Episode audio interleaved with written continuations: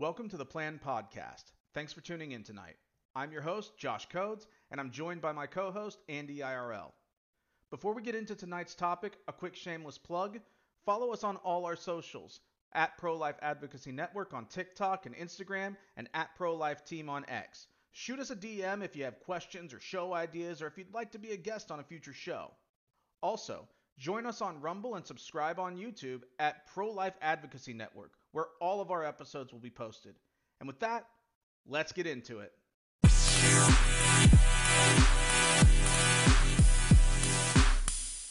Welcome to the event tonight. This is something that we have put together to talk about having a deeper discussion regarding um, the abortion topic.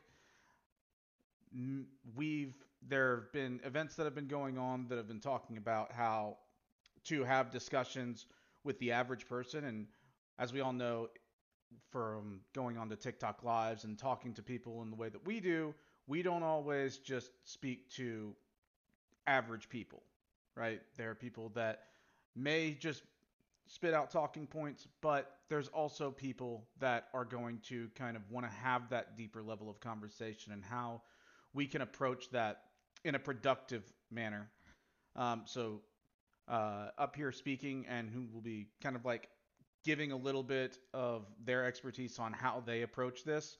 Uh, for those of you that don't know Andy, he's a co founder of Plan, and he has been one of the more prominent voices uh, on TikTok regarding the pro life stance. And we also have Evelyn, otherwise known as Leftist Dropout, who has been debating abortion uh, for the better part of two years now uh, on as a pro life debater. Uh, so let's go ahead and uh, get started. Andy, the, the biggest part that I think is kind of like really important is how to, how we should be approaching the uh, the conversation as a whole, whether that be in real life or on lives. But specifically for being on lives, how do you feel like what you've seen is has been going on, and generally the better part of what, the lives that have been going on, and where you feel like we can improve? Well, I think the most important thing um, as far as having these conversations is going to start with just how we structure our lives um, in order to have the conversation with people and then who we have the conversation with. Um, so, if we want to kind of start just by talking about how we structure our lives, I think that's going to be like probably play one of the biggest factors. Um, I would start off by saying like TikTok added the the option a few months back to have up to eight guests in your live now. Um, I think for our purposes, that's entirely like just completely unproductive for the most part. If we're gonna have a total of nine people in a live, everyone trying to jump in and be part of the conversation, I think it's just very unproductive. It's just next to impossible to have the actual conversation with people. Everyone's just getting cut off. Even people who agree with each other end up cutting people off just to, you know, be part of the conversation. I think if we want to have productive conversations, we need to limit the number of people in the live to start with. I think that's one of the biggest things that we need to do.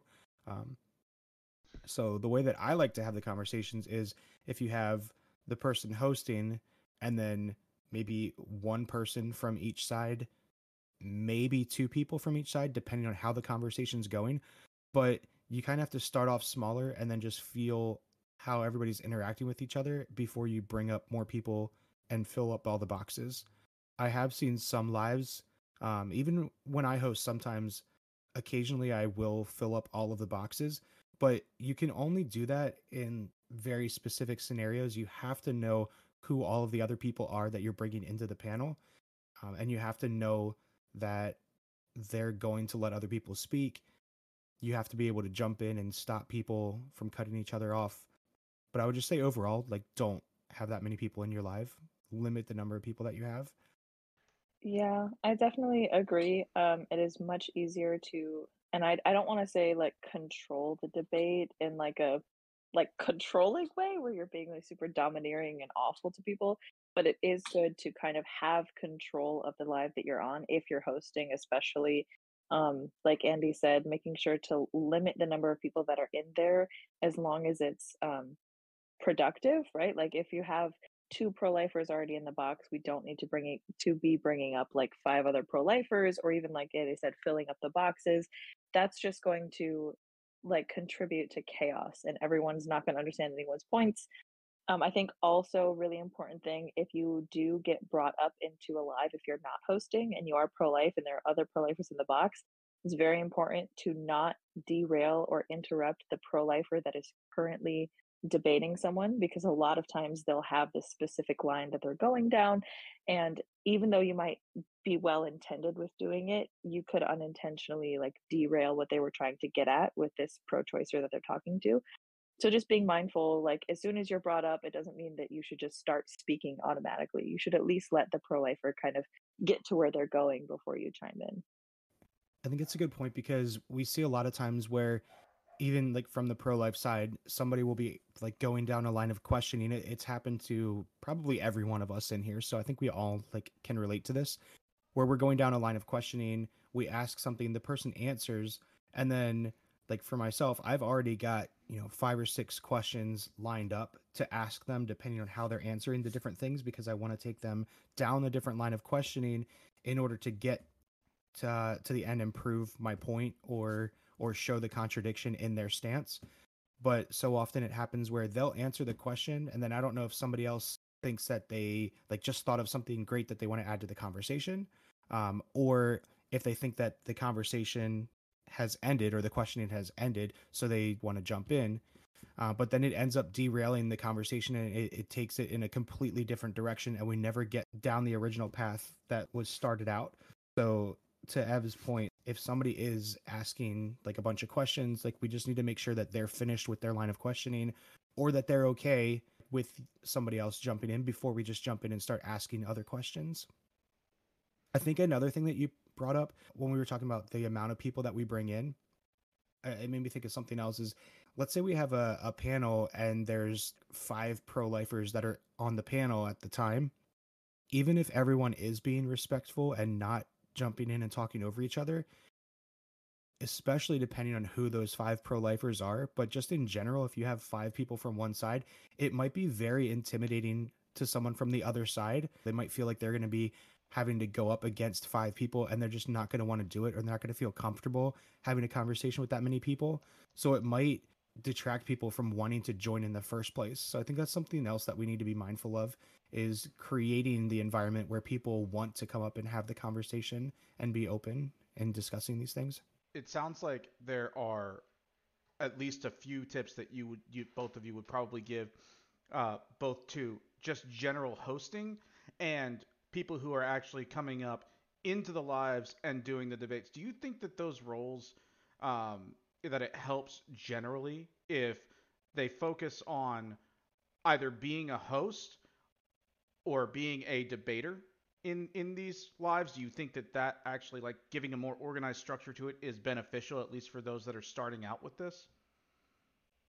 Yeah i think and i'm still working on this i don't host as much as i used to but i definitely th- i think if you're hosting um, I think you should, and like especially if you have like co-hosts or pro-lifers who are strong in their debate style and they're up with you.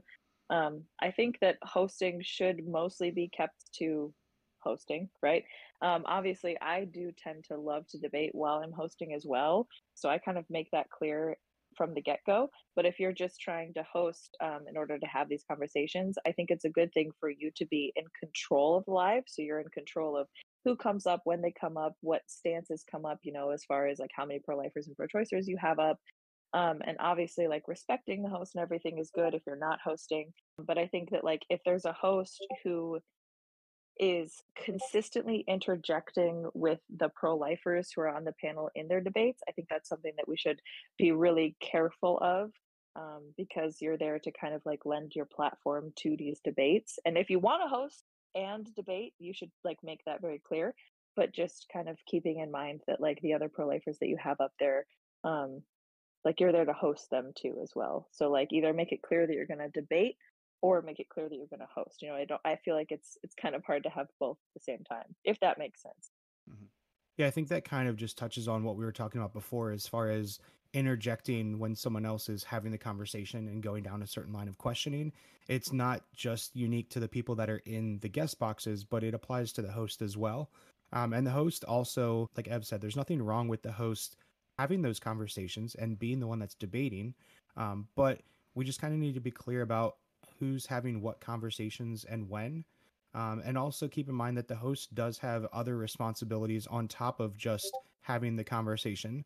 Like uh, the host is in charge of structuring the live and keeping everything orderly and flowing and bringing people up and and removing people. So the host has a lot of other things that they need to think of as well on top of just having the conversation. So if that's if that's difficult, then from the host perspective, that's going to be the thing that they need to focus on most in order to have the conversations even be possible for anybody to have.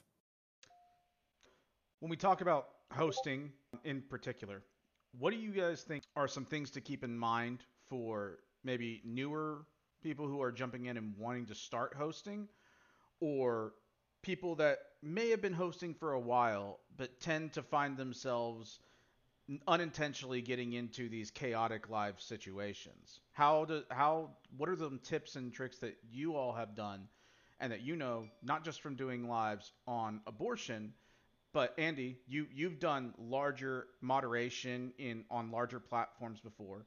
Uh, what would you say specifically in like moderation tips, picking your moderators, and how to really guide the conversation? Yeah, so I mean, it, it, it does go back to just driving the conversation and controlling the live in general. So limiting the amount of people that are up there. I, I know we're going to keep coming back. It seems like we keep coming back to that because it it does seem to play a big factor. But limiting the number of people that you have in the live to begin with is going to, um, in part, solve a lot of these issues to begin with, or at least minimize them in general. Um, but it doesn't mean that the lives can't still get out of control no matter how many people are in there.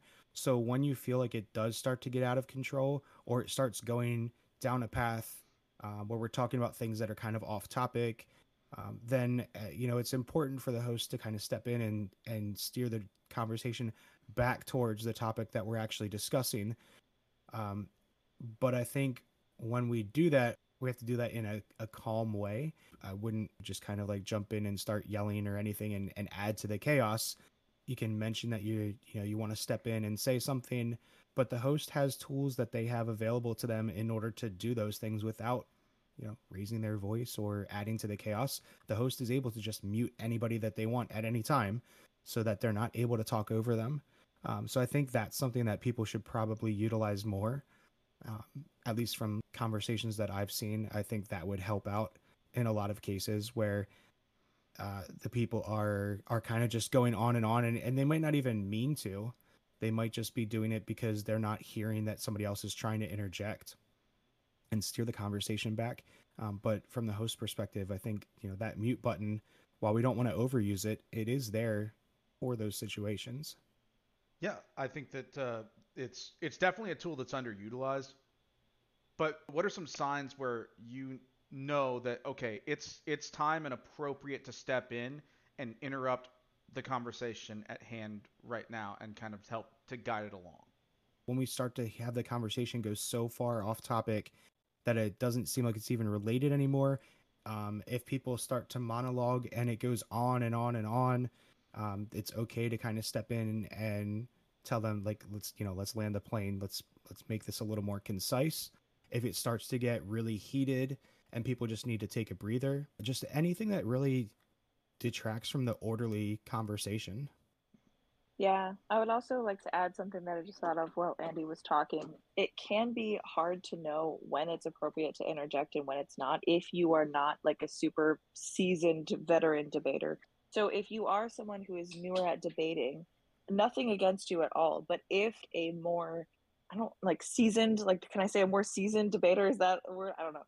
Um, but if it's like someone who's been debating for a longer time, if they kind of interject just to bring the conversation back, I think if you are a new pro life debater, I think it would be wise to just kind of let them go if they're kind of a more experienced debater, just to learn more about why they're interrupting um, and obviously, no one's going to be perfect. I'm not saying this is always going to work out perfectly, but like if someone is there who's been debating for a longer time and they're interrupting a debate that you're having just to clarify something or to kind of bring something like reel it back in um, i think that that's something just to be mindful of that they're not interrupting you because they don't like you or because they don't like how you're debating. They're just trying to bring it back for you and then letting you continue on.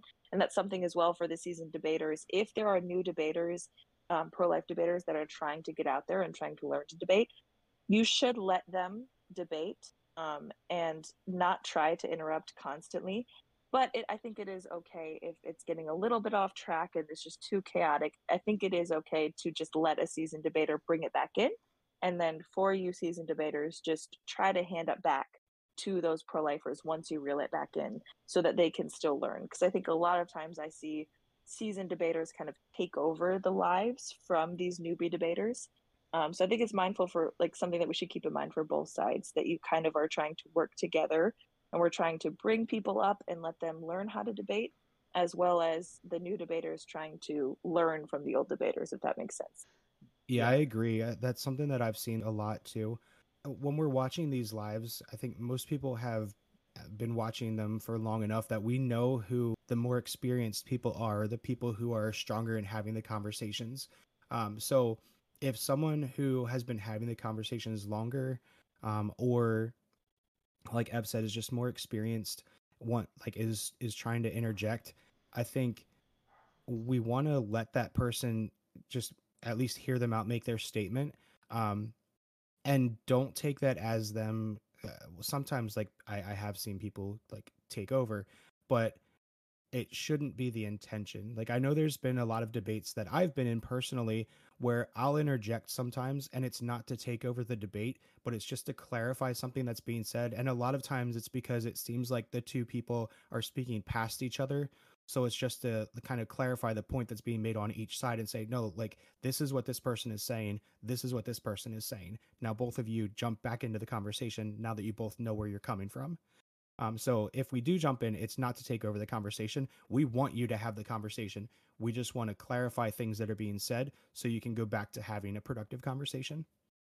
Yeah, and it's a good way to like learn too if like a seasoned pro lifer is kind of reeling it back in and bringing you back on track. It's kind of a good way to learn because a lot of things I see with newbie debaters is that, and it's something I did too. It's nothing against you at all. It's just something you have to learn with time um, but you kind of get pulled off because pro-choicers love to use like red herrings they love to deflect they love to go to like different things that have nothing to do with either the question you ask them or the conversation we're having. Um, and it's normal to do that because you just want to defend every stance that you can defend. So you kind of go off on that rabbit trail with them um, so just keep in mind that like if seasoned debaters are trying to bring you back to the question that you asked or something, they're not doing it because you're doing something wrong. They're just trying to remind you of the fact that like you you can control this conversation in a way where you're like I don't want to say demanding, but kind of like demanding an answer to the question that you asked. You don't have to go on all these rabbit trails that pro choicers will always bring up to you. You can just say, hey, no, like be respectful, be kind, obviously, but just say like no i asked you this question. We're not going to talk about that that right now. We're going to talk about what i asked you. You know like i think a lot of a lot of times that's hard for for newer debaters to understand that. So on the topic of newer debaters and even for newer hosts obviously one of the things i think we've all been there um, we all remember the anxiety that can come from doing this. What do you think are number one what do you think are ways to kind of alleviate that uh, other than just forcing yourself to go to get on uh, and to just do the thing. And also, what do you guys think are the three most important things for uh, anybody that is jumping into uh, coming on to lives and debating to have? Well, I think when we're talking about alleviating the anxiety of doing it, there's not much else that's going to alleviate that anxiety other than doing it and getting the experience. Um, but to kind of prepare for that is to be prepared for the conversation. So the biggest thing that you can probably do to prepare for it is to know the material. So we need to know what we're talking about. We need to understand the things that we're saying. Uh, there's a lot of different things that I might personally say in a debate, or that Ev might say in a debate, or or any of us might say in a debate. And if anybody else is going to use those things, that's great. Like that's why we have a lot of different conversations. That's why we try to help people. But if you do use something that one of us says, you have to understand what we're saying and the thought process behind it um, because you need to make sure that you're using those statements at the right time and then also you need to be able to make sure that you can answer any questions any follow-up questions that somebody has about those statements so the biggest thing in again alleviating the anxiety is just preparing yourself and knowing the information and then just practice Yeah, that's what I would say too. Um, Josh, you asked for like three things. I have four, but um, good because i only had two so you can have my extra yeah, one I think that um that patience is a big thing. Um, and I myself have worked on this a lot. I think having patience because a lot of times, again, me included, we want to interject because especially as you debate for a long time, you hear the same arguments over and over and over. And you basically know exactly what the pro choicer is going to say. Like you're so aware of what they're going to say, you can basically just answer it before they finish their question. So I think something that um, I'm actively working on, and that especially newer debaters and even seasoned debaters have to work on, is just patience. Let them say the thing that you know they're going to say just let them get it out because that at least shows that you're respecting their time, you're respecting their opinion at least, and you're trying to have a decent um, conversation. So try to hold back um, with like any snarky comments or interrupting um, if they're trying to answer a question. Even if you think you know where it's going, just let them answer it. So the first thing, definitely patience. The second is confidence, and that hits on what Andy is saying. Um, you can only have confidence if you have the knowledge behind what you're saying. So if you hear people who have been debating for a long time say certain phrases, certain words, or use certain arguments, don't just think that you can go ahead and use those arguments until you know the logic behind why we use those arguments. It's very, very important. Um, you can't just use words like red herring, ad hom, um, hy- like hypothetical strawmans, like dodging appeals to legality and authority. These words that are more philosophical terms, don't use them until you know inside and out what they mean and when you should be calling these things out. I see it way too often where people are saying, oh, you're just ad homing me, or that's a red herring, or that's a straw man. And it's not. They just don't know what those words are. And this goes for pro choice and pro life. So make sure you're versed in what those words mean before you use them. And I'm not even saying you have to use them, right? Like you don't have to use these philosophical terms, but if you are going to use them, please make sure you know what they mean and you know when to use them. Um, the last thing I have is uh, knowledge and respect together. So the knowledge is something I already talked about, but respect. Um, I used to be pro choice, and I know for a fact that anytime I talked to pro lifers when I was pro choice, and I felt that they um, they didn't respect me at all. They they were demeaning me. They were yelling at me. They were making fun of me. That never, ever, ever, ever helped me become pro life. That actually made me more pro choice. So, and it's something that again is a work in progress. I'm still working on it. Sometimes I can get very heated. So you're never going to be perfect with it. But try to respect the fact that the majority of pro choicers are coming from a spot of compassion the same way that you are. We just have compassion for different parts of the argument. Um, so try your hardest not to talk down to them, not to insult them, and try to get at their heart and um, and convince them that way. I think that that's a, the the best approach is to uh, to to get to their heart of it and not like make them feel ostracized or outed for what they believe. This brings me to kind of the final point before we go to our Q&A session. But before we do that, I'm also going to uh, do a shameless plug here. One of the things that I think that we uh, also should be mentioning as a way to help is to join and be active in Plan. We should be encouraging each other uh, and referencing any questions here.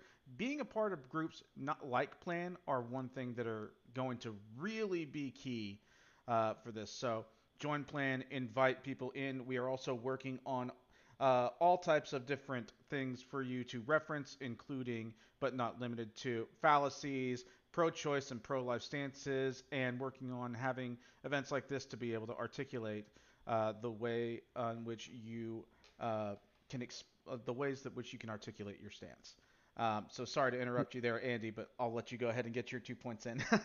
I just wanted to, to kind of piggyback off of what Ev's saying, and and maybe I should have mentioned this earlier, is that all of these things that we're talking about, don't feel like we're trying to say that we're perfect with any of these things either. Like we are all guilty of this stuff from time to time. Um, and it's because you know like we have experienced some of these things and and done a lot of these things ourselves that we've we've realized that you know they're not productive for a conversation so uh, like i don't want anybody to think that we're up here saying oh we're perfect and you need to all follow us and do things exactly like we're doing like we're not we're guilty of these things too it's not good for us to do these things so we're trying to just tell everybody like this is how we should be having the conversations awesome so uh, let's go into the last point before we open up the Q&A. This is mostly directed towards you, Ev. Um, as an actual ex-leftist, like an, on the extreme side of the spectrum, who knows how you know that these people think and how a pro-choicer does think. Uh, what are the things that we should keep in mind when approaching them like how to have the conversation with those people who might come up as guests in the box for those of us that are debating them uh, what do you think is going to be the most productive the most effective uh, and all in all like the things that are going to be the most important to at least give them something to think about after the discussion I think one of the things for sure is, like I kind of touched on before, is making sure that you're understanding that they are coming from the same like emotional place as you are, right? As pro lifers, we have this compassion towards fetuses who are being killed mercilessly and legally, right? We have this compassion because they are fellow humans. And I think with pro choicers, um, like try to put yourself in their shoes. Like imagine that they are someone who cares deeply for women as we do as well but they they don't view fetuses the same way that we do.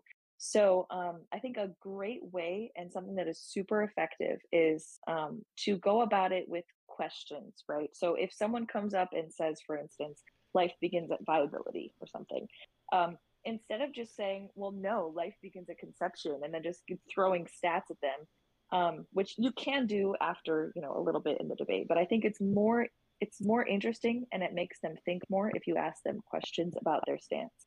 If it's just two people going back and forth saying, I'm right, no, I'm right, no, I'm right, like that does nothing, right?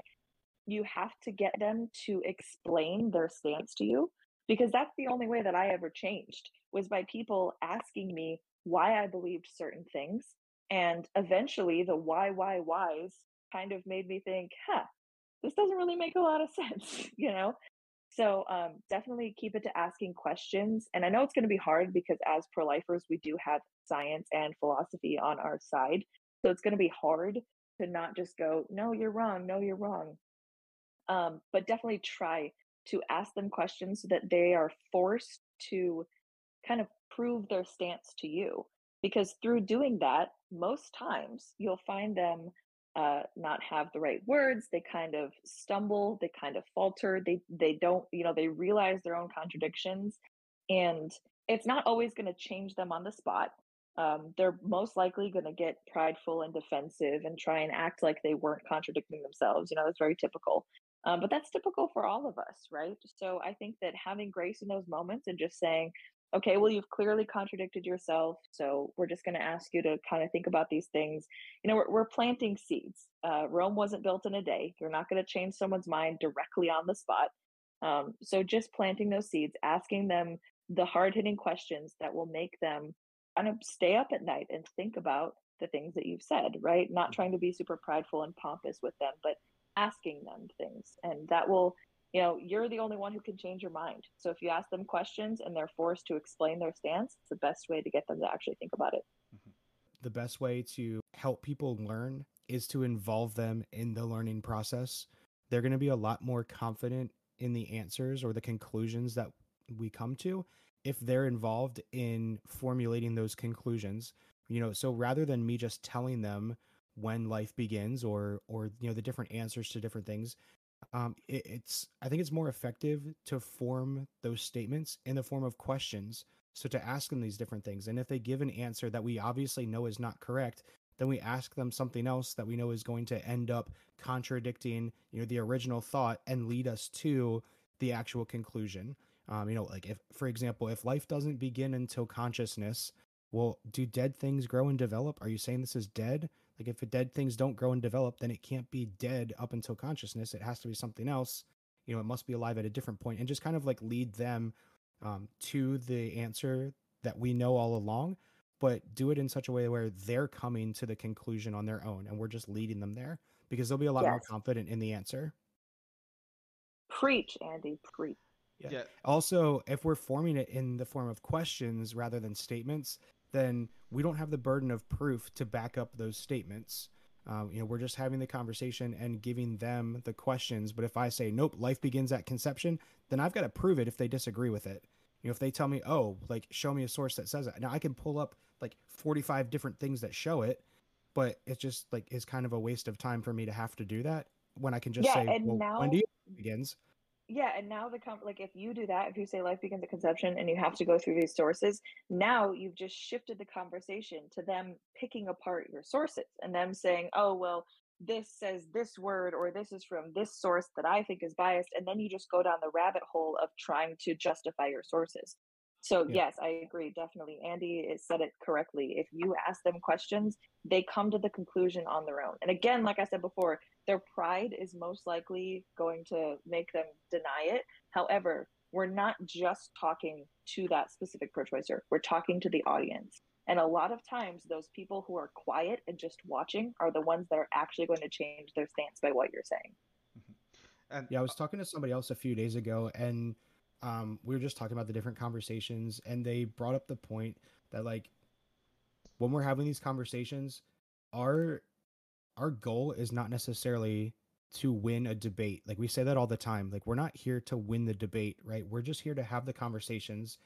And when the other side does get heated, it's very easy for us to try to match that energy and get heated right back. Um, but it's so important for us not to. Like we need to do everything we can to not do that. And again, we're all guilty of this, right? We all like push back and match energy when we shouldn't. We need to remain calm um, because we're not just having, like Ev just said, we're not just having the conversation with the person that's in the box. Like we have however many people are in the comments listening, um, and we might not change the person in the box, so we might not change their opinion, but we're speaking to all of those people that are in the comments, even people who aren't commenting and are just watching or listening. We're speaking to them as well. So if we can remain calm, um, especially when somebody else is getting out of hand um, or is getting you know worked up, then optically it's going to make whatever we're saying um, seem a lot more uh, correct, just because we're delivering it in a way that's a lot more calm. Yes, and coherent. Also, again, emphasizing I know that I am not perfect at this. I am trying, I promise. so, just so everyone knows, I do get heated. I know that about myself, and I am trying really hard to stop doing that. It's the leftist in me, okay? I'm sorry. it takes a while to get it out. well, it's a Yeah, it's an uh, emotional it's an emotional kind of thing that we we talk about, right? A lot of us have very deep connections to this, whether we have experienced you know some of these things ourselves, whether we have had a personal effect by seeing you know and discussing this and imagining this and putting ourselves into those positions and empathizing and sympathizing with these people, it hits home and it's tough for us as pro lifers to take that emotion out sometimes. But to Andy's point and to your point, I do believe that the optical that that staying calm and optically making sure that we are viewed as the adults in the room is so very important to these conversations because not only is it going to give other people in the audience something to think about if this other person that you're talking to is shut down but it's it's also going to allow for us to attract more reasonable people to have the conversation with us.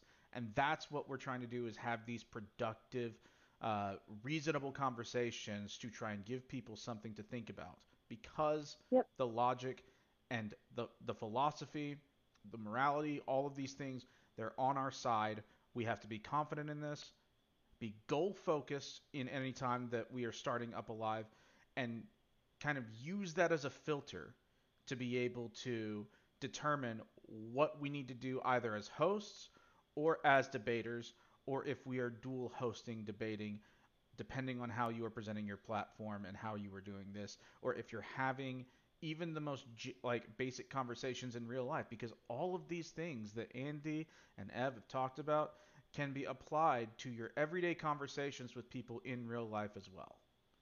It's also natural for us to want to feel like we're being effective, right? Like none of us want to have these conversations and feel like we're talking to a brick wall and not getting anywhere with anyone. So at the end of a conversation or at the end of a debate, it's natural for us to want to say like, "Oh, I I clearly won that debate." Um, but instead of calling it out, I think we just need to internalize that and kind of just just think about that personally and say like eh, like keep kind of keep it to yourself, right? Um, or come into plan and talk about it in any of the channels here and have the conversation with people here. But I don't think it does much good for us to say it on the live like oh like i won that or you know if somebody leaves like we talk about them running like or you know that that kind of takes away from the conversation. And again it goes back to it doesn't set up a, a good environment that makes the next person want to come up and have the conversation with us or even that person. Like we all acknowledge that these conversations we're not changing people's minds in one conversation. It takes multiple conversations over a period of time and if we just say things like, "Oh, they're running," or or different things like that, then it just doesn't make that person want to come back and have the follow up conversation with us and get to that next point. Awesome. Uh, we have a couple of questions. Before we get into that, one more shameless plug. You may or may not have seen, but we do have another event for next week, specifically when talking about how to articulate your stance and how to better communicate our side of the argument when pressed upon this or even just discussing this. But let's go ahead and go into these questions. First question. My question for Andy is How do you like your steak cooked? uh, medium rare. I don't want it bleeding, but if you cook it any more than that, you ruined it. All right. Uh, next one. Can you explain a little about the bodily autonomy argument? So, uh, as far as going into those stances and how like what those are we'll be going into more specifically uh, each of these stances uh, in later sessions right we'll have sessions that are specifically about like going into all of these things but we can kind of touch at a high level about the bodily autonomy um, kind of argument and how we address this so let's let's go ahead and address that real quick and we'll move on to the next question yeah, so bodily autonomy, I mean, it's basically the whole my body, my choice. I can, you can't tell somebody else what to do with their body, right? Um, and, and then we're just going to point out a lot of the contradictions here because people are perfectly fine telling people what they can and can't do with their body in certain scenarios. Um, most of those are going to apply after birth or even just later in the pregnancy. So then we just talk about why they're okay doing it in some scenarios and not others and just talk about the contradictions. Yeah, I would say one thing that I've noticed a couple times with some newer debaters is if someone says that they have the bodily autonomy stance, or if they say, you know, a woman has the right to do what they want with their body, whatever, um, I don't think it's super effective to immediately go into the whole, oh, so I can use my body to go and kill another person. Um, I think that there is a time and a place for that, but I think that just immediately off the bat going into that can be kind of um, antithetical to what we want to do. So I think when most pro-choicers are saying my body, my choice, I think they understand that you can't use your body to harm another person. I think that the majority of pro-choicers, there are going to be exceptions, but the majority of them are saying that you have the right to um, govern your body, which means you have the right to do um, like to exclude people from your body, to do things with your body that you want to do as long as it doesn't harm another person. Most of the time, people are going to use bodily autonomy and personhood in conjunction with each other. So I think a, a good thing to do when people say my body, my choice is to um, to highlight the fact that the fetus is another body. So instead of just immediately going into, oh, I can just go stab my neighbor, I think a good thing to do is to be like, okay, so when I'm talking about bodily autonomy, I think that you have the right to do with your body what you want to do. I agree. So start with something that agrees with them because that um, kind of shows common ground with them and it puts them off the defensive.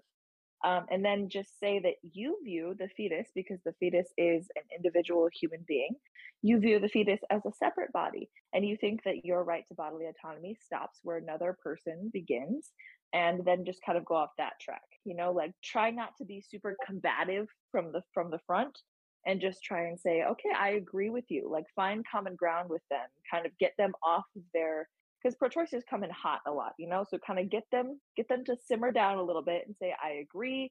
I love bodily autonomy. Bodily autonomy is fantastic because pro-lifers do. We love it, right? We just don't think that bodily autonomy justifies killing someone else. So just kind of segue it into talking about how the fetus is indeed a biologically, philosophically individuated human person that should not be affected by the mother's bodily autonomy rights. Yeah, well, when they bring that up, I think that one of the first questions we typically would ask is just is bodily autonomy absolute? Can you always do whatever you want with your body? And they're obviously going to say no. Uh, and then you just ask them, okay, well, like, what would be the limitations? And typically, it's going to lead down to the conversation of, well, you can do whatever you want with your body until you start infringing on somebody else's rights. And then it brings us to the conversation where, of, okay, so you don't think you can have an abortion because you have the right to do what you want with your body. It really hinges on you don't think this other entity is a person. Uh, and then, Yeah. you know, we start talking about that. Yeah, for sure. Being able to identify when someone is talking about, because a lot of times, again, pro choicers, you have to understand, I was a pro choicer. They don't even understand what it means. Um, so I think, yeah, what Andy is saying is correct. Asking them if it's absolute, if we can always do with our body what we please. And then once they agree that they have limitations to what you can do with your body, then you start to kind of bring them into if they're talking about personhood because they don't think that the fetus is a person, or if they do actually think the fetus is a person, but they think you still have the right to bodily autonomy and you can kill them. These are very important distinctions because most times pro choicers, like I said, not very seasoned, not very smart pro choicers will use these two in conjunction with each other and not even realize they're doing it. So you have to tackle one at a time. You have to say, like, is the fetus a person or is the fetus not a person? And most times they're going to say, no, the fetus is not a person and then you'll go through that personhood argument and like like you know josh and andy are saying we're going to do that later um, but you have to identify their arguments because if you don't identify their arguments it's literally just going to be the most circular and frustrating debate you've ever been in Let's go ahead and move on to the next question. Uh, number one, should we set a time limit for how long a pro-life or 1v1's a pro-choicer? And two, should we swap out almost all the pro-lifers to give other pro-lifers a chance to debate so they can build up their debating skills and stances? As far as having a set time frame, I would say no. I don't think it would be helpful to have a set time frame. I think from the host's perspective, you just kind of have to gauge how the conversation is going and and understand when the conversation at least the productive conversation has kind of come to an end and when it just starts to get repetitive um, or when it starts to get off track. As far as swapping people out i don't think there's anything wrong with that. I think it's probably a good idea at least until you get comfortable with things to have somebody who's more experienced in the box maybe with you to kind of answer questions like ev was saying earlier not to take over the conversation but just to kind of steer things along or or bring things back if that's what's needed. If you're talking about newer pro-lifers who want to just get some experience debating i don't think there's anything wrong with that. Maybe saying hey like i'll bring you up for a conversation or two and then let me rotate you out for somebody else who wants to come in and have a conversation or two. I think that's perfectly fine um, but as far as like a set time i would say no to that just kind of gauge how the conversation's going All right, so next question. At what point do you end the conversation if they don't leave or concede and you are just going around and around in circles? At what point can you go, we aren't getting anywhere here, and I don't really see the point of continuing?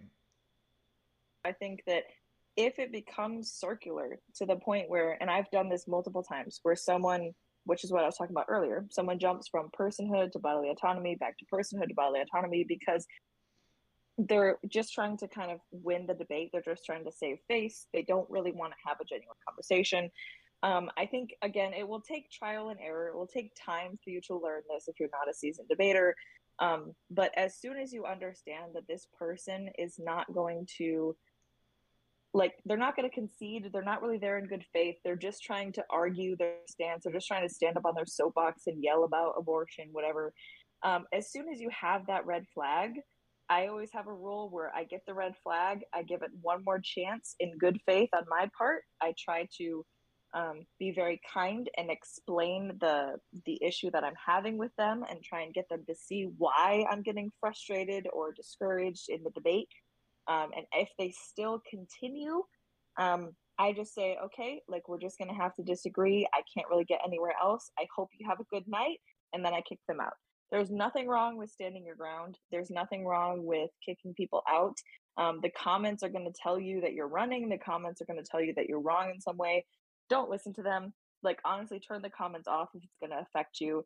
Um, it is okay if you have gone round and round with this person and they still are not getting it and you have been good faith and you have been trying to explain to them why you're frustrated if they continue to not listen and not understand what you're saying just say, okay, you're welcome back anytime. Just right now, I feel like our conversation can't really come to a conclusion because we disagree, right, on fundamental things. And then you can just say, have a great night and kick them.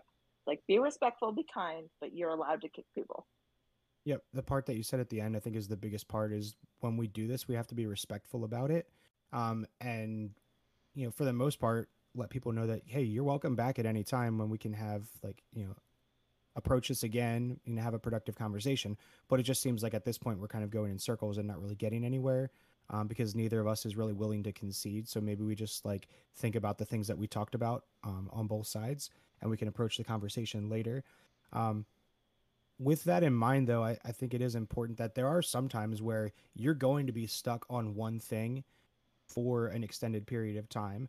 Like there are conversations that I've had where you know, we're stuck on the same conversation for 15, 20 minutes because they keep dodging the question, um, which is going to be different than just kind of going in circles where they're answering the question and just keeps bringing us back to the same place. So just kind of understand that those are two different things. All right, fantastic. Uh, what are your thoughts on debating pro lifers that give the SA exception? I feel that it's unproductive on live, but is still a conversation that can be had. Yeah, I think this, like we kind of touched on this already. I think it's super unhelpful for us to debate other pro lifers on live. Um, like you said in your question, it's very important for us to have the conversations. Um, and I think we should have those conversations with people. Uh, but I think it's not a good thing, not a good look for us to debate other pro lifers on their pro life stance on live. We need to have those conversations, whether it's you know on a private call in the text chats in here in a group VC, whatever. Um, but I think it's super important for us to do those in private. Yeah, I think one thing I would add is if it's simply like explaining how different stances go, um, I think that that would be okay if you're just kind of you know you both agree that like a certain stance is wrong but you're just kind of hypothetically talking about um like what would be right or wrong or how that would actually go policy wise like those things could be acceptable but i think that um, if you're not a super seasoned debater if you if you haven't done this a lot i think that i would just avoid it until you until you kind of like understand how to do it in a way that's not um, proving some type of like dysfunction or disagreement within the pro-life movement I agree with Andy. It is very, we already, like pro lifers, we all know this. We are already under so much hate, so much fire. We're like, people hate us so bad that if we start to disagree with each other publicly, it is only going to hurt our movement. So if someone comes up in your box, if you're hosting and they say they make the SA exception and they're debating someone else, personally, I would say to just let them debate that person on the majority of abortions, even if you disagree on the SA stance. Just let them debate that person, um, and then you can you can like publicly disagree with them. I would say you can say, "Oh, I don't make the SA exception," but I wouldn't say it's good to you know delve into the debate. I would just say, "Hey, I disagree with you. I don't make the SA exception." If it's a new person, you can say, "We can talk about this on Discord. We can talk about this privately. We can have a VC or a call together." Um, so you can disagree with them publicly, but don't like go into a debate with them publicly, if that makes sense. Yeah, the difference with that conversation that we were having yesterday was that we weren't necessarily debating whether or not we should be making the exception. We were just kind of talking about how it would work out practically. And then yeah. just like we were talking about like the justice system as a whole. So we weren't necessarily debating each other on the pro life stance.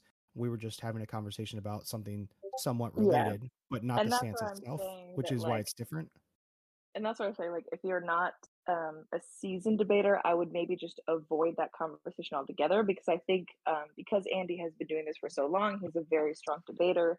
Um, I think that he understood the part of of the fact that it wasn't about like the stance itself because him and the person who was quote unquote debating uh, both didn't give the SA exception they were simply discussing how the policy would be if that happened so i think if you're not a seasoned debater probably just stay away from those things probably just try to have those conversations elsewhere not on a public platform um, yeah so just clarifying that i would agree with andy on that Awesome. So the second part, or the second question, what do you do when you debate a good faith pro choice debater and you go through their argument, but it ends up just coming down to them having different morals?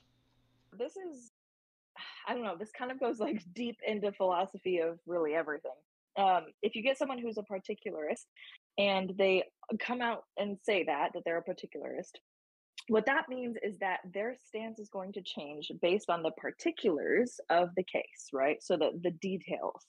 Um, and if you encounter someone like that, especially if you're not versed in philosophy, um, I don't even know if it's worth really debating them because I personally don't even really want to debate them because what a moral particularist is is it just means that you can give them all of these reductios or these hypotheticals that would put them in awkward spots and they are allowed because of their moral framework basically to just contradict themselves over and over and just say well this is you know this is a stance where i think that it shouldn't be okay to kill your child this is a, this is a stance where i think it should be whatever and it will vary literally based on the the details of the case. So I think that if you're not very versed in philosophy, I think the best thing to do is honestly just not bring them up in your box if you're hosting. Um, they're they're not they're not very um they're not very good faith most of the time. But if you're just talking to someone who's not really a phil bro and they just it kind of all goes back down to intuition. Um, I think that everything goes back down to intuition, and I think that the best thing to do if you're talking to like a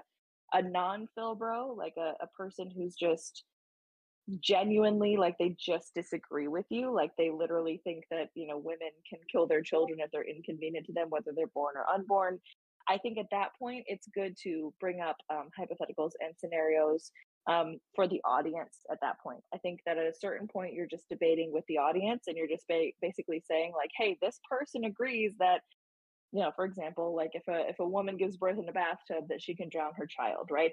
Even if they think yeah that's fine that's perfectly fine and you can't go anywhere with the debate i would just say okay um, i think that that's really gross that you're agreeing to that and then i would just say we're going to agree to disagree but what you're doing with that is at that point you're speaking to the larger audience you're not really speaking to them you're just being like well if you agree that you can starve or drown or kill your born child as well to most pro choicers, that's going to sound crazy. So that's somewhere where you can kind of just expose the fact that a lot of these people will agree to very um, immoral things, even with pro choicers, and you're really just speaking to the larger audience at that point. Yeah, we have to remember that when we're having these conversations, we're not just talking to the person that's in the guest box. We're talking to everyone who's listening as well. So even though we might not see eye to eye or come to an agreement with the person who's in the guest box, um, uh, the people that are in the comments or listening um, might be following along with what we're saying, and they might not agree with the other person, um, even though we haven't come to an agreement. This is something that, again, for newer debaters, it's it's going to be a learned thing, and it doesn't mean that you can't learn it. It doesn't mean that you can't get better at it, but it is something that you're going to have to work at doing. Is identifying when people simply have different like intuitions than you do and if they do have different intuitions, if you are a seasoned debater, if you've been doing this for a long time, I think it's okay. Like me and Andy might do this. Um, maybe some other seasoned pro lifers might do this, where we will just go down reductio after reductio and just kind of honestly optically make them look bad right we'll just say like well you agree with this you agree with this you agree with killing your child starving your child drowning your child whatever and i think that's wrong and it's okay to end a debate with differing intuitions. It's okay. If someone says it's okay to drown your child, it's fine to end the debate there and just say, okay, I don't think you should drown your child, right? Because again, we know that the majority of pro choicers don't believe that that is moral. That's they don't believe that's morally okay at all. So I think that it's okay once you start to learn this stuff to just end the debate if your intuitions are too different from each other and just highlight those different differing intuitions. Highlight the fact that all of your reductios, every single pro life reductio is going to end with more people living. Every single pro choice reductio is going to end with more people dying. Just keep that in mind. But again, don't use these things if you're not versed in them. I can't stress that enough. Like like learn how to use them effectively. Yeah, to yeah, and also the the goal is never the goal is never to make the person that we're having the conversation with look bad. The goal is always to pick apart the argument that's being presented. So we want to make the yes, position look bad. Yeah, we want to make the position look bad, but not the person specifically. And also, when we're having these conversations, the whole point of this is to get our message out there. So the other side is just helping us have the conversation, but the point is to get our perspective out there. Um, so if we get to the end of it and we just agree to disagree with the person that's in the box, we've still had the opportunity to talk all along the way um, and get our points out there and everybody who's been listening has heard all of those different things all along the way and we don't know how much that may change their perspectives throughout the conversation. Confidence without arrogance i think is the key here. I think that it's it's super important that we be confident enough in not just our our integrity and our position within the stance and our ability to understand what our goal is and to pursue that goal while also not coming off as arrogant and it's it's so very much an uh, like a tightrope that we have to walk, and it's it takes practice and it takes good solid mental focus effort, like really focused effort. Uh, so I would I would piggyback on this to say that like you know we should be confident enough to know that ending the debate at a certain point is okay. So, um, how do you know when a conversation gets circular? How do we know when it gets circular? When we just start yes. repeating ourselves over and over again, when we're asking the same questions and the person is answering, but they're giving the same answers. So, kind of what I touched on earlier, you'll hear me in debates where I'm asking the same question for 15 minutes straight, but it's because they haven't answered it yet. They've dodged, they've pivoted, but they've avoided yeah. answering the question when it gets to the point where I'm asking the same question, they're giving the same answer, and we're not really going anywhere, that's when it starts to get circular. Yeah, and being able to identify um, when it's being circular is something that you again might have to do with trial and error, right? Um, but if you're if you are asking a specific question and someone gives you an answer that that kind of sounds like an answer to the question, but it starts to go off on this rabbit hole of like a red herring or um, like a different argument that doesn't have to do with what you asked, it's very, very easy. I've even done this to go down that rabbit hole with them. Um, so just make sure that you're thinking about their answer and thinking about if it actually answers your question or if it doesn't, right? So don't go down the rabbit hole if they're not actually answering your question because it's a very easy thing for for pro lifers to do. Mm-hmm. All right. Uh, at what point do you stop bringing up a pro-choicer that you have debated so many times and it never gets anywhere every time you debate them. It's a thing, again, I think is learned with trial and error because I used to be the person who would bring up um, specific people over and over and over, and I would have the same conversation with them over and over and over. And it's literally just, I think that everyone deserves a second chance. I'm strong on that. So if you debate one person one time and it doesn't really go anywhere and they come back again, um, I think it's okay to let them up the second time if the second time they're doing the same thing they were doing in the first debate, they're either being circular, they're being defensive, they're being mean to you, whatever, it is always okay to use your platform in the way that you wish to. If you have debated someone one, two, three times and you just really don't want to talk to them again because it's not going to be productive, you don't have to let them up. They're going to complain in the comments. They're going to get their followers to like hate on you, whatever. This is the internet. Block them like you don't, you are not ever obligated to let people up if they are not going to be productive. And I think pro lifers have to be better about that. We do, like, I know that we're trying to spread our message and that's good. But if someone is going to come up and not be productive and they're just going to derail everything and they're going to go into this very boring discussion that no one wants to hear, you are under zero obligation to let them up. Block them, kick them from your life. You don't have to look them up. I beg of you, don't look them up. Yeah, there there are so many things to touch on here. Um, like Ev said, if you're having the same conversation with people over and over and over again, and it's after a while it just gets unproductive, right? Like I see lives where they're the same four or five people in all day, every day, having the same conversations. And I'm like, what's the point of this? Right? Nobody's budging on either side. The conversations themselves aren't productive. Most of the time, the people themselves are being disingenuous in their arguments. So it's not helpful there either. And I'm just like, why do we keep bringing up these people into our platforms when we're not having productive conversations? And I think a lot of times it might be because people don't want to sit in silence. They want to have people up there having the conversations or having a conversation and they figure somebody is better than nobody, but that's not always the case. Um, second, I think when we do have people in that are super disingenuous or just having a very bad faith discussion, we kind of let them up a lot of times longer than we should because there might not be anybody else in the requests and again they, people think that oh it's better to have this conversation than to sit in silence and again that's not always the case because if we have somebody up who's super bad faith and having a bad conversation optically like that's just going to give us opportunities to make ourselves look bad as well and we don't want to do that especially when there's nothing gained from having the conversation to begin with Awesome. So we're going to go ahead and end on this following question. When you can tell they're debating with feeling and not facts, how long before you end the discussion? I think most people who have this conversation um, on either side are debating, at least in part, from emotion, because it is an emotional topic.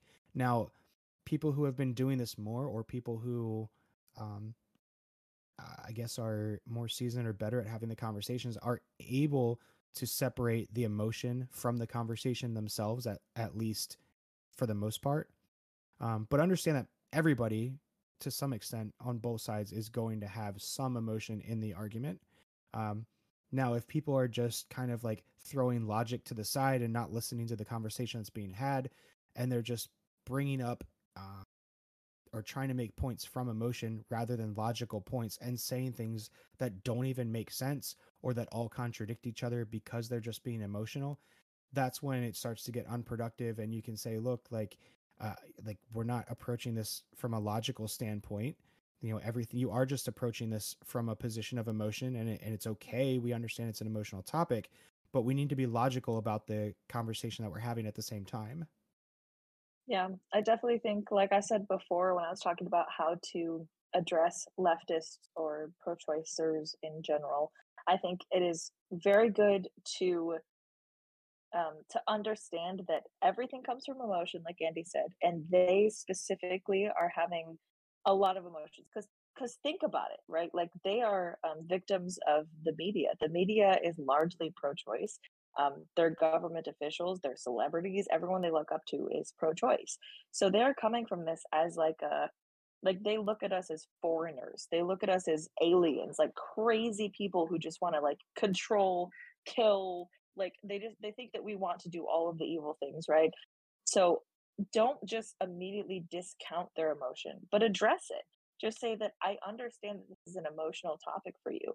This is an emotional topic for me too. I understand that your emotion is coming from compassion for women, right? Try to level with them. Try to understand that they are emotional the same way that you are emotional for the unborn babies that are being slaughtered, right? Like we just have different intuitions about this thing. Um, but when it comes to the like, if you're in a debate where it's like you're giving them logical arguments and they're just coming back with um, emotional things, like if they're giving you scenarios of rape vic- victims or incest victims or abuse victims or something like that, definitely, again, address their emotion and say, I agree, this is an awful thing. This should never happen. I feel for these women. This is awful. But I'm still going to have you answer my, you know, whatever logical question you're asking them, right? So there's a way to balance the two to stay logical and to also validate their emotions because they're right there's a lot of issues that women go through right? So their their emotions are valid but they also need to answer um, these logical questions.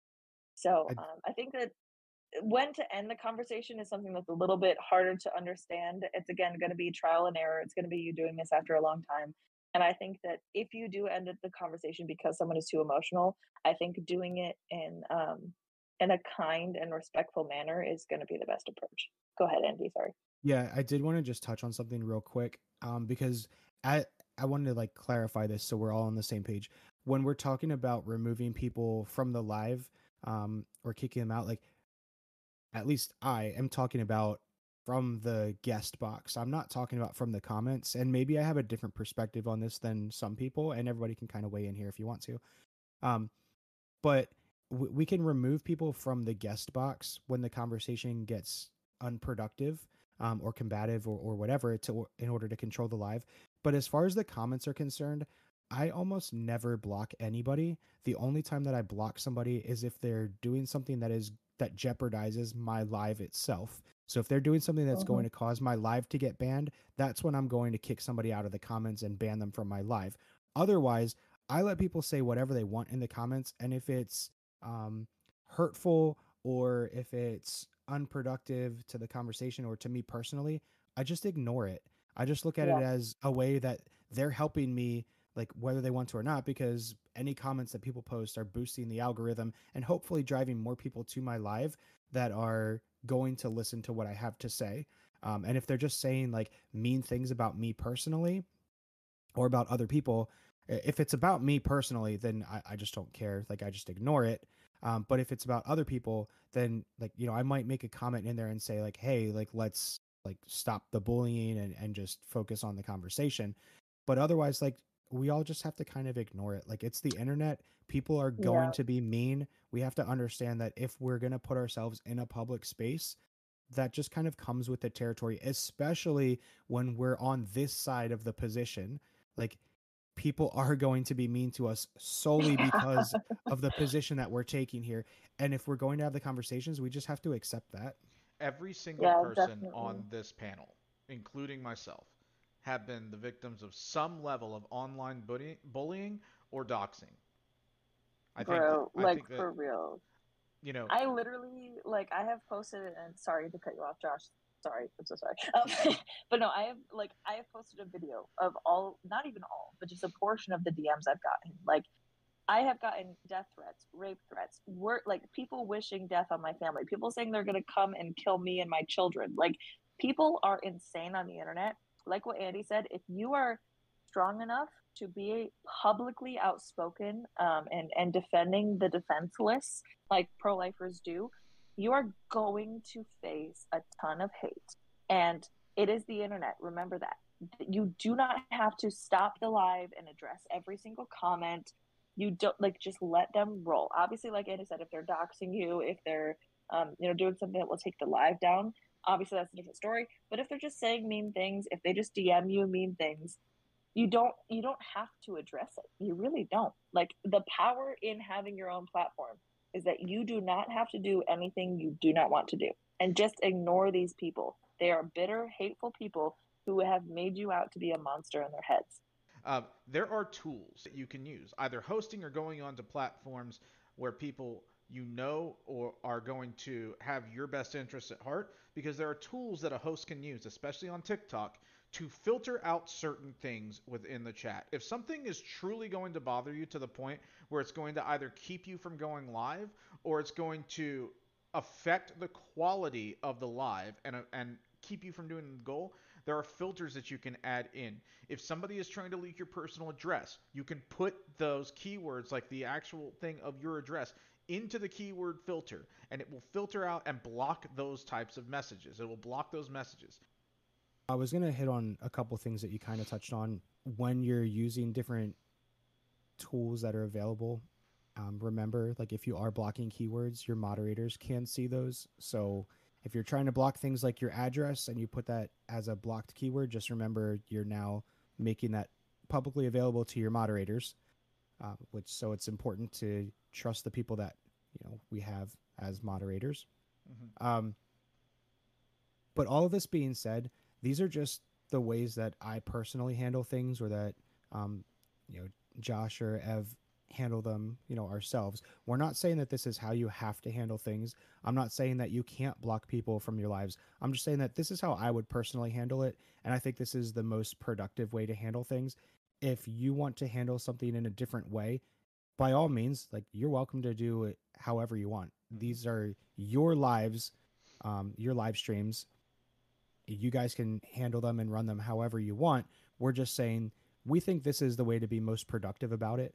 Also, when we're saying that if you're going to be on this position and you're going to be in the public spotlight and be out on the internet and put yourself out there, this is just kind of things that come with the territory. We're not saying that if you're going to be pro life, you have to put up with bullying or doxing or anything else like that. We're just saying that this is what comes from putting yourself out there publicly. So if you're not comfortable with those things or you you feel like you can't deal with those things, that's perfectly fine. There are plenty of ways to help out um, the pro life community and the pro life movement other than being a public face on TikTok. You know, there are definitely Yeah. a ton of different ways that you can help out privately if you don't want to or you feel like you can't deal with some of the things that come from putting yourself out there publicly. We're just saying that if you are going to put yourself out there publicly, these are things that you have to be mindful of because it kind of comes with the territory. Yeah. And plan for sure is a great way to, um, if you don't want to have your your face or your name out there or whatever. Plan um, oftentimes has links to donations where you can directly help mothers in need, um, and these are things that are anonymous. Um, there are plenty of ways. I can even start um, posting some links where you can even just offer words of encouragement if you don't have money, um, you know, things like that to mothers in need. So, like Andy said, there is no um, there's no pressure to put yourself out there because we all know how um, how mentally taxing it can be but there are plenty of ways and especially in your community if you need my help i my dms are always open. You can ask me and just give me your city and i will look up places where you can go donate um, even just donating your time. Plenty of these pregnancy resource centers around you uh, need just volunteers just to help them with normal everyday business kind of things right there are plenty of ways to get involved uh, without all of the hate and death threats. Yeah. so just so you know that you don't have to. Yeah. even if it's just talking with other pro lifers and bringing them into the community and building the community itself like i mean that's something that's also needed and there's there's very little risk involved there because you're talking with like-minded people yeah for sure there's plenty of ways to get involved in the pro-life movement you don't have to succumb to death threats i just like doing it because i'm a masochist that's all um, yeah, so uh, you know we've run actually a little, uh, quite a bit longer than I had intended. I intended this to be just an hour, but I think it's been really productive.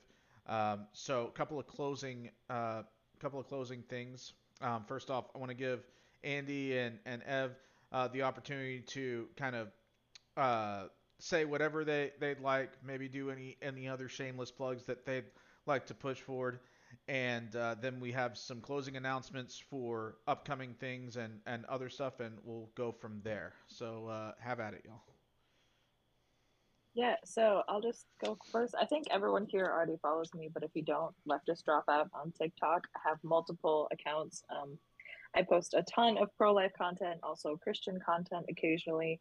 Um, and I would love to also um, be friends with you here on Discord. If you guys want to send me a friend request, I can answer any questions you have about debating. I've been doing this for a long time. I've looked a lot into the philosophy of things. I've challenged Phil Rose um, a lot. And even though I'm not perfect, I'm not saying I'm the smartest person ever. Um, I think I have a decent grasp on arguments. So I'm always down to have conversations, VCs, calls with you if you want to uh, strengthen your arguments.